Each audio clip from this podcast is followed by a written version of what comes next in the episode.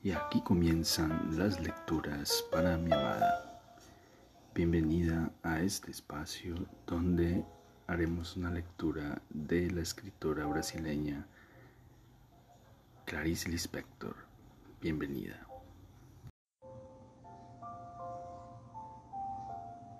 Seguimos leyendo La lámpara de la grandiosa escritora brasileña Clarice Lispector. Ella viajaría en el tren nocturno que salía a las seis, de la, a las seis y pico de la tarde. Y ese día de su partida, ella lo atravesó con los ojos tranquilos, secos y sorprendidos, proyectada hacia el tiempo vacío que era el futuro desconocido. ¿Qué pasaría? ¿Y si apareciese Vicente? El viaje, despertar de madrugada, ya en el tren, y quizá nunca más sentir el olor quieto de la mañana levantándose con el polvo de la ciudad. Qué violento sería. Cada gesto que intentaba expresar aquel espacio luminoso que le oprimía el pecho, cada gesto en esa dirección que se adoptaba sin envolver ni siquiera un momento el verdadero sentido de su dolor. Era dolor aquello seco que la desgarraba de repente. Vestida solo con la combinación corta, los gruesos brazos desnudos, se paraba con un camisón en las manos antes de guardarlo en la maleta, casi diciéndose, estoy loca contra mí misma, contra la realidad porque bastaría quererlo y se, y se convencería de que la realidad del viaje era otra, la del tren, la de cenar en el tren, la de volver a, volver a ver su casa y no a la loca. Pero algún sentimiento fantástico la llevaba hacia una atmósfera lenta y sobrenatural, casi impersonal y con los ojos aterrorizados estaba obligada a ver y a transformar. No, no pensar, dejarse llevar por los acontecimientos. Pero se acordaba de Vicente y se inclinaba hacia adelante, la mano apretando el cuerpo, los ojos cerrados, llena de náusea y de emoción, con crisis inesperadas espaciadas como los dolores que anuncian el parto. Después un alivio y un sudor frío la recorrían con cansancio. Abrió los ojos, pálida, guardaba el camisón, lo acariciaba en la maleta con las yemas de los dedos, lo máximo que podía hacer para interrumpir aquella voracidad de su corazón por la tragedia. Entonces, se iba, era solo eso. Hoy estaría entre, en el tren y no podía completar los pensamientos. Temía esbozarlos tan definidos que apareciesen claros en su pobreza y entonces independientes. Ella tuviese el dolor sin la comprensión y la tolerancia que se permitían antes de saber lo que realmente pensaba. Adiós, queridos hijos, decía bajito en el cuarto desordenado para provocarse por fin la crisis de aquel estado. Estaba abatida, vieja, el largo rostro amarillento. Tenía sueño también. Si durmiese estaría salvada, pensó con miedo y ardor. Se acostó y enseguida le pesó el cansancio de la noche mal dormida. Ah, Qué terriblemente feliz era de estar exhausta. Un vago llanto se formó en sus entrañas y ella se dijo sintiéndose conmovida y dolorosamente contrita. Es cansancio, solo eso. Se durmió cayendo, cayendo, cayendo a través de la oscuridad. Se paró. La ciudad metálica, la ciudad metálica la ciudad metálica. Todo brillaba excesivamente limpio y ella tenía miedo de no poder alcanzar el mismo brillo y de apagarse humilde y sucia.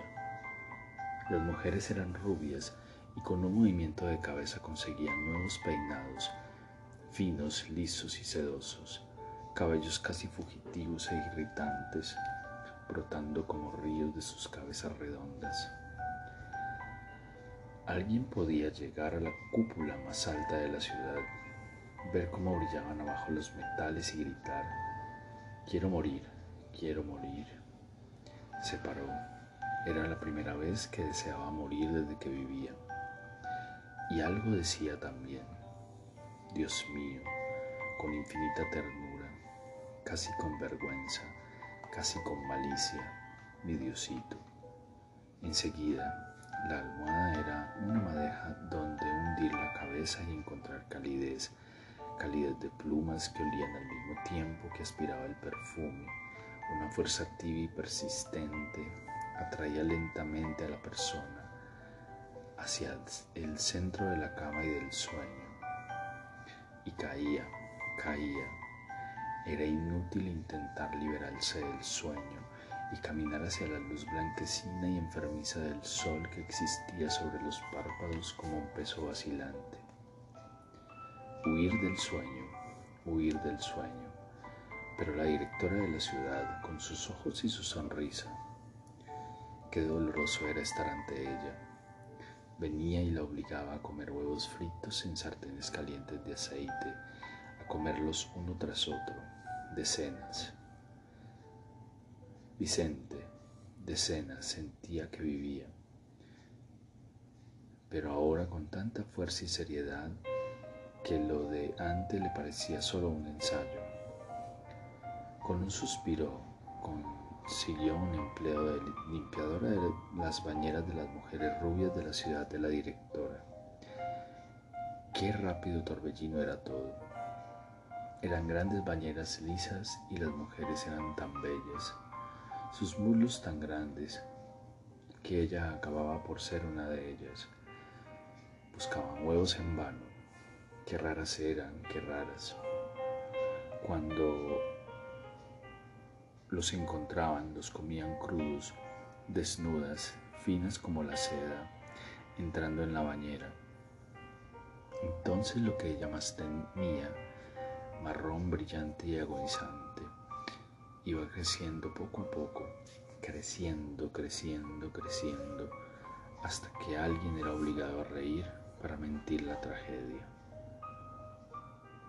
aumentaba hasta ser demasiado para los oídos y para los ojos y para el sabor en la boca y para aniquilar toda idea de grandeza que se pudiera tener. Los océanos invadían y cubrían la tierra, después disminuían, por fin. Pero ¿cuánto? Después de todo, ¿cuánto? Basta, basta, argumentaba ella con la mano tendida afilándose de tal forma que una línea penetraba en otra como el hilo atraviesa la aguja y el tejido sensible. Comprendía que un pequeño esfuerzo más y sería imposible despertar. Con un impulso sobrehumano levantó el cuerpo de las arenas movedizas y con solo la fuerza jadeante de su propio deseo y fue proyectada violentamente hacia el vacío del día amarillo que vibraba. El olor del cuarto levantado por el calor le avivó la conciencia y percibió con un leve suspiro que había despertado.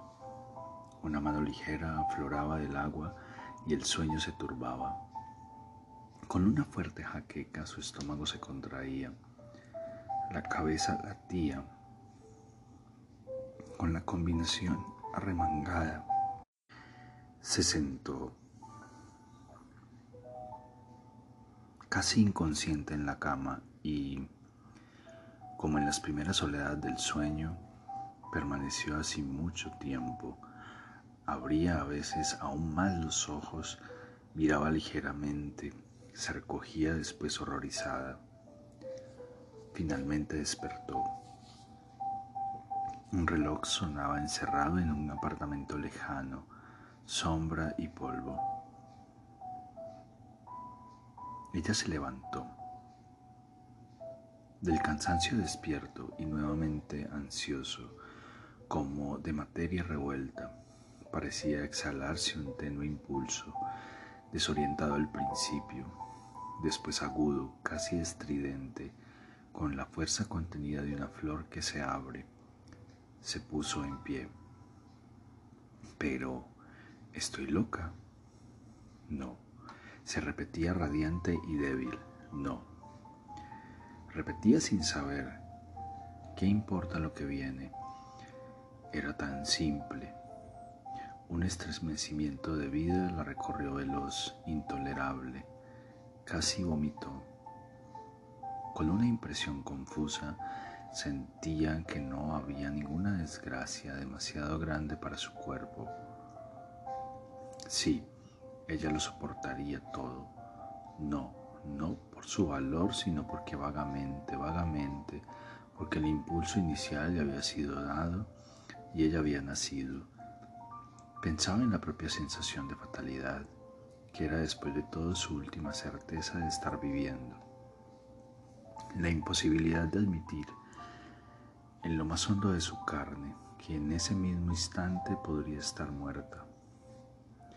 Sí, y después parecía haber llegado al límite de sí misma, allí donde se confundían la alegría, la inocencia y la muerte allá donde en una ciega transustanciación las sensaciones caían con el mismo diapasón.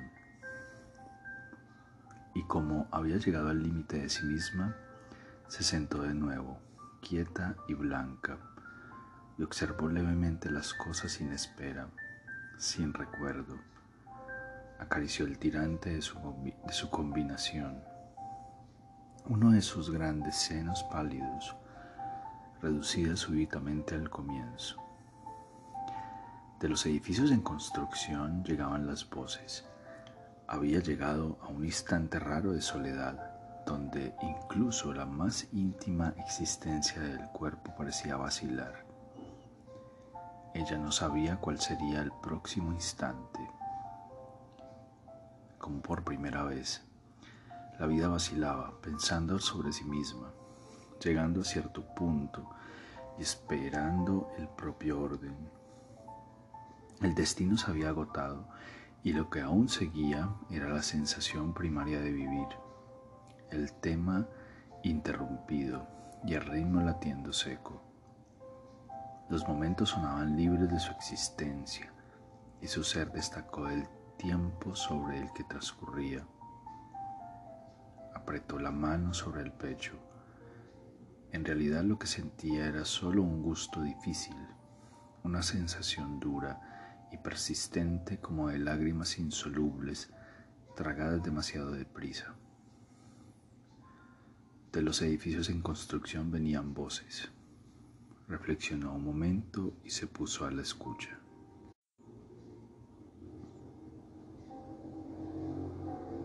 La pequeña respondió, Ve tú, ¿pero esto qué es? Ah, sí. Claro, hombre. El final se mezcló con una carcajada gruesa y baja, penetrada por otra risa más clara y otra profunda y larga. En un tono más alto, un hombre joven rió, tan calmado y viril que ella gustó el oído. Y antes de que él terminase, todos juntos volvieron a empezar disonantes y violentos. Pararon y se oyeron los arañazos de la pala en la tierra, seguidos de profundos golpes sonoros sobre la madera hueca. Emitió un suspiro rápido, bajó la cabeza mirando el suelo polvoriento. Fatigada, le vino la idea de que las cosas esperaban una continuación, de que debía moverse y moverlas. El tren, las maletas, Vicente y como estaba muy apartada de sí misma y de su propia fuerza, intentó, sin conocer la naturaleza de su impulso, unirse a un dolor más sensible y más posible de aquellos que provocan una solución. empezó a pensar confusamente que se iba a separar de todo y lloró falsamente. Pero no había tristeza, había cansancio e indiferencia. Mientras miraba las tablas oscuras con resignación, después pudo por fin vivir lo que se refería a las maletas y al tren, a su destino diario y a los días futuros que parecían necesitarla para existir. En el fondo de todo, casi desapercibido, aparecía, horrible como una luz amarilla y desesperada, el peligro de sí misma. El miedo de repetir alguna vez más aquella sensación de un poco antes, un presentimiento de comienzo, donde ella adivinaba la cercanía de la muerte.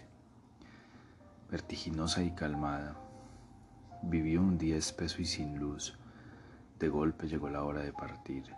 El sol todavía iluminaba la ciudad llena de tranvías y personas. Aquí terminan las lecturas para mi amada. Espero este episodio haya sido de tu agrado. Te amo, te amo con todo mi ser y todo mi corazón.